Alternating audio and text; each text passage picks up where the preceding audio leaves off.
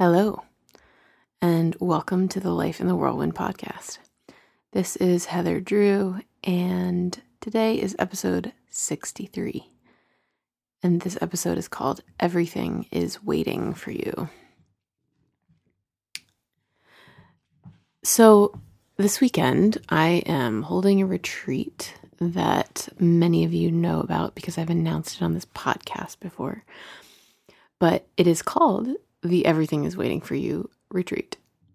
So uh, I thought I might give you a little soft taste of the weekend and what we what you have in store if you're planning on coming.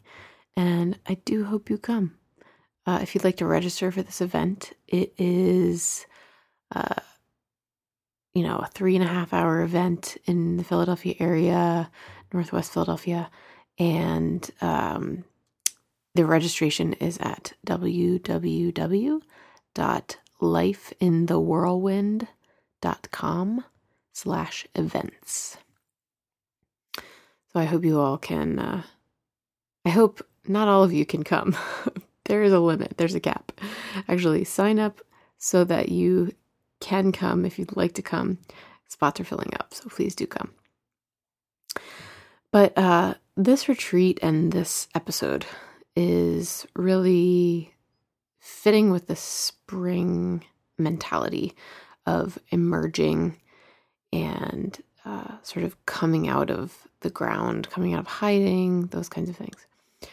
And it made me think, you know, I started thinking as I'm prepping for this weekend, I started thinking, you know, have you ever noticed how much of life we spend mentally consumed? And it's usually by things that are in the past or in the future. And it's often in, you know, things over which we have little to no control, uh, things in which we have little participation because it's not the present, right? Uh, we can't really participate in the past and we can't participate in the future. We can only participate in the present. So those things are true, and uh, I've been noticing them. Let's just say that. The things that we do have an invitation to participate in often sort of are happening, but they're happening without us thinking about them because we're very busy thinking. Uh, we're not participating because we're thinking or we're worrying or we're fantasizing, or we're condemning others, or we're maybe we're dwelling on feelings that keep us stuck, or maybe we're avoiding freedoms that will help us be born. So there are so many options available for us when it comes to participation. Uh, it's like a smorgasbord right now, you know, with iPhone, like pocket computers and social media and texting and FaceTiming, all these things. It's just so, there's so many options for what we spend our sacred energy on and in and with. So there are a lot of options for participation. But the truth is there is a an enriching universe of life that is happening always, with or without our paying attention to it. And that's what this is about. Everything is waiting for you. This is what the retreat is going to be sort of focused on, but also I want us to be thinking about this, even if you can't come to the retreat. Uh, this is this uh, topic I'm mm, I so long for us to think about together as we, you know, move into spring, because spring is this time of coming out of winter, coming out of hiding, coming out of like a, you know, our bodies are literally curled up in the winter trying to stay warm. And there's a lot of slow energy, a lot of slow pace. And spring is much more focused on like busyness, and our minds are sort of like frenetic and moving in lots of different directions. So, to be able to notice uh, that enriching life, that enriching universe that's happening all around us. to pay attention to that and participate in that is uh, quite a quite a gift that we sometimes don't say yes to or we forget to. I almost called this episode Signs and Wonders because I was recently thinking about that concept. Like, uh, I feel like either somebody asked me or I thought about this or I dreamed it or something. But, like, what are signs and wonders in 2018? Uh, and it dawned on me that I think the signs and the wonders are everywhere. They're happening all over the place. Um, they're sort of waiting for us to bear witness and they're waiting for us to participate. And we can say yes and we can say no. And, you know, I, I'm all about, you know how I am. I'm all about the non judgment here. So if we're not participating, it doesn't mean we should call ourselves bad or stupid or ridiculous, whatever. It's just kind of, okay, noticing, not always participating in these things. I would like to. Okay, I'm just going to do it. Let's see. So I'm going to read a David Whyte poem on which this, uh, the title of this retreat and this episode is based. I bet you can't guess the title of the poem. uh, funny funny enough, it's called Everything is Waiting for You. so I'm going to read this and as I read it, I would like you to notice what stands out for you, what calls out to you. Uh, maybe it's a word or an image or a sound or a feeling that comes up for you, whatever. Just kind of notice uh, what stands out for you as I read this. Everything is Waiting for You by David Whyte. Your great mistake is to act the drama as if you were alone, as if life were a progressive and cunning crime with no witness to the tiny hidden transgressions. To feel abandoned is to deny the intimacy of your surroundings. Surely, even you, at times, have felt the grand array the swelling presence, and the chorus crowding out your solo voice. You must note the way the soap dish enables you, or the window latch grants you freedom. Alertness is the hidden discipline of familiarity. The stairs are your mentor of things to come. The doors have always been there to frighten you and invite you and the tiny speaker in the phone is your dream ladder to divinity. Put down the weight of your aloneness and ease into the conversation. The kettle is singing even as it pours you a drink. The cooking pots have left their arrogant aloofness and seen the good in you at last. All the birds and creatures of the world are unutterably themselves everything is waiting for you.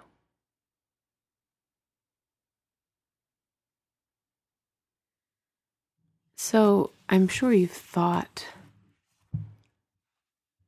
about this in some capacity. These things that are happening around you, these things that are themselves and that we spend so much of our time not allowing ourselves to be ourselves for whatever reason. Maybe the cost outweighs the benefit, or maybe we think the cost outweighs the benefits. Last week, I remembered a quote from the first lesson in this Anthony DeMello book called Awakening, which is uh, it's sort of a book of lessons, basically, of wisdom lessons. And this first lesson says this Sit at your window each day and observe the ever changing scenery in your backyard as the earth carries you through its annual trip around the sun. Sit at your window each day and observe the ever changing scenery in your backyard as the earth carries you through, through its annual trip around the sun. And so it's these kinds of things and so much more that is oh they're always inviting us into participation. There's always this invitation. You know, when I do these invitations in these episodes, it's a uh, you know, it's a, a an image of this constant invitation that the world is giving us constantly to be ourselves, to show up, to participate, to be there, to see things, to notice them, to smell them, to taste them, all these things. Um, some of the examples I wanted to sort of point out, because sometimes it's just hard to remember what I'm talking about. Like, you know, do you see these things? Are the are there things in your life that are inviting you to participate? But sometimes you just kind of need to get the ball rolling, thinking about what that might be. So here's some examples from my life that I, you know, constantly am participating in and thinking about and noticing. The first thing, this is probably the most uh, prevalent example, is the moon. Even as I sit here right now, I am looking out the window, and last night was a full moon, and it was so big. It, I was driving, and it's near the earth. It was so big, I almost crashed my car looking at it. Uh, I'm all good though, thankfully.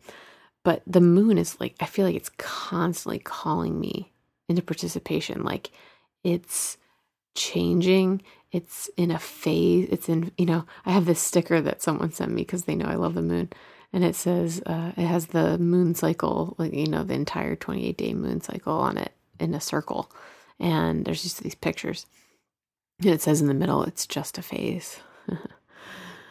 So the moon is like constantly doing its thing, just kind of going about its business, being itself, you know, doesn't have, yeah, there's, there's no concerns, there's no worries happening. So that's that's the first thing that comes to my mind. The other thing that comes to my mind is uh, this is probably like over a month ago, and I don't think I've told you about this. Uh, but I rem- I was having just one of those days where I had worked probably just so too many hours and uh, had just worked my soul and my body into a puddle.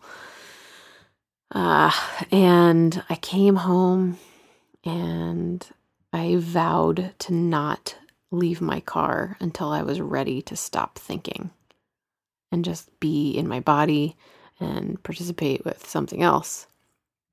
And so I sat there and I breathed and I sat there and I, you know, I was looking around, taking things in visually and all that. And I'm sitting there looking at Orion, which is a constellation in of stars in the sky. And it was just right above me, right ahead of me. And I was just watching I was just looking at it. I remember very clearly seeing that for the first time when I was young. And so I've always kind of liked it. And uh, I was looking at it, and a shooting star just went straight across the constellation.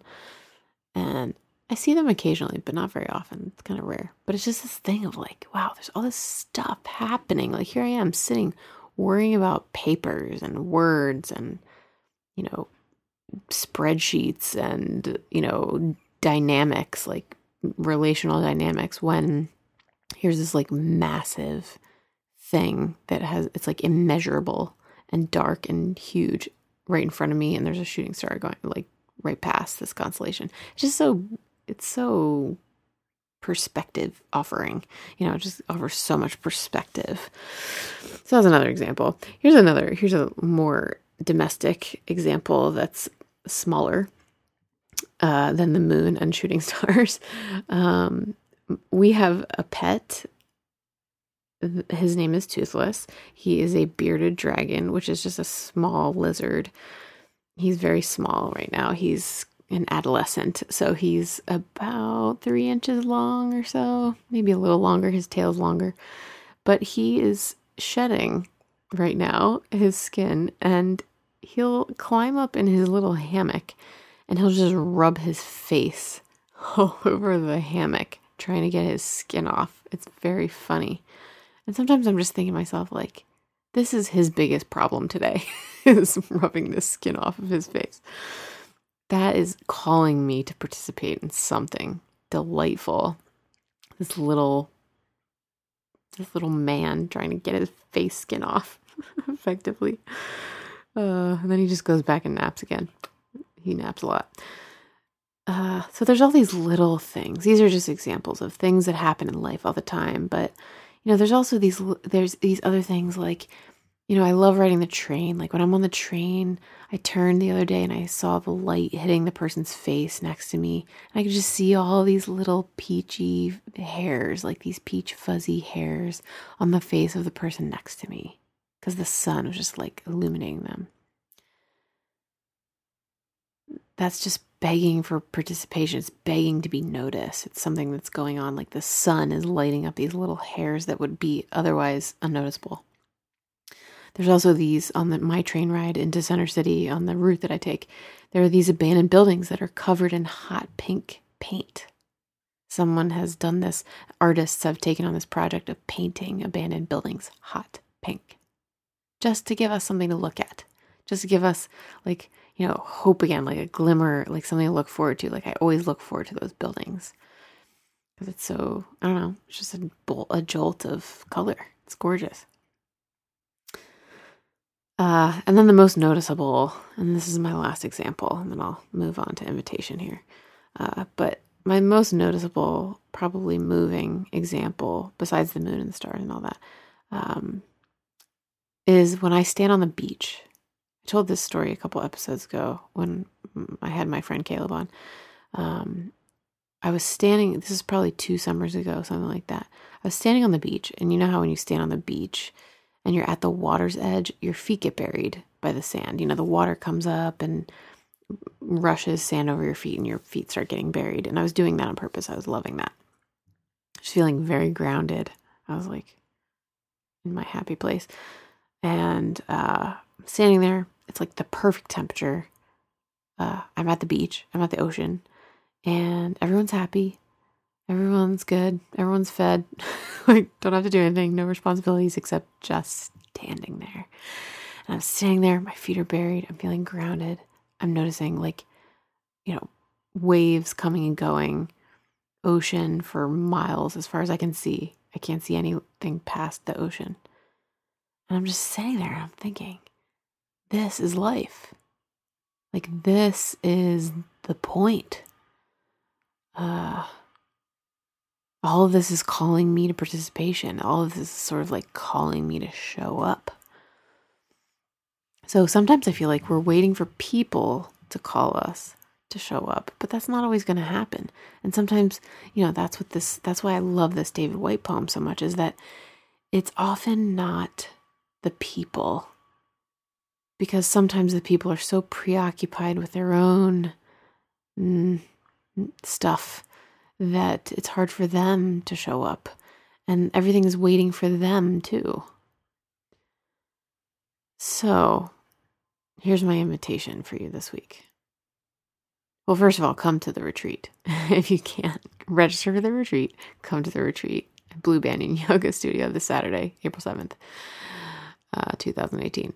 And come to the Everything is Waiting for You retreat this weekend and expand your understanding of this do physical things that invite you into that and enter you into that.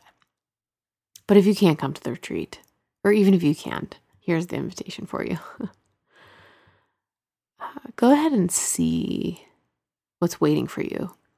Just choose to notice it and say yes to it.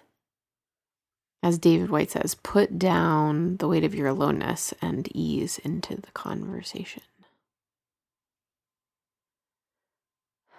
My blessing for you is this you are part of the everything that is happening. Everything is waiting for you, and you are part of the everything. It's waiting for you to show up, to be you in the everything. And I want you to be here. Uh, the birds want you to be here. The tea kettle wants you to be here. We all want you here. So please show up and uh, begin noticing that everything's waiting for you. I hope to see you this weekend. Otherwise, I'll see you soon. Take great care.